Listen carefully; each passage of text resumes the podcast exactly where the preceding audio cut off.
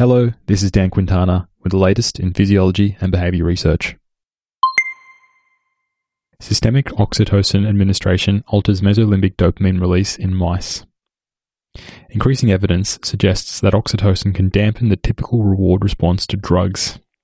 Indeed, some of the initial human trials of oxytocin assessed its therapeutic potential in drug addiction rather than social dysfunction, which is more commonly investigated nowadays.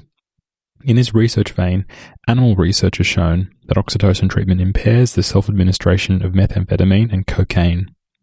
Given the high co expression of dopaminergic and oxytocin receptors in the mammalian brain, it is thought that oxytocin's reward impairment properties may occur via interactions with dopaminergic reward signaling.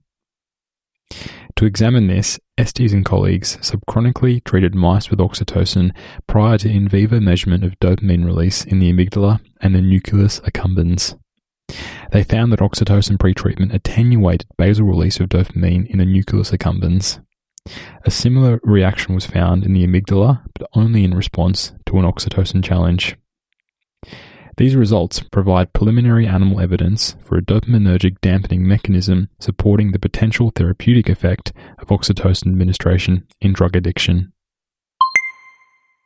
Find links to all the studies I mentioned in these briefings at dsquintana.com forward slash show. That's dsquintana dot com forward slash show.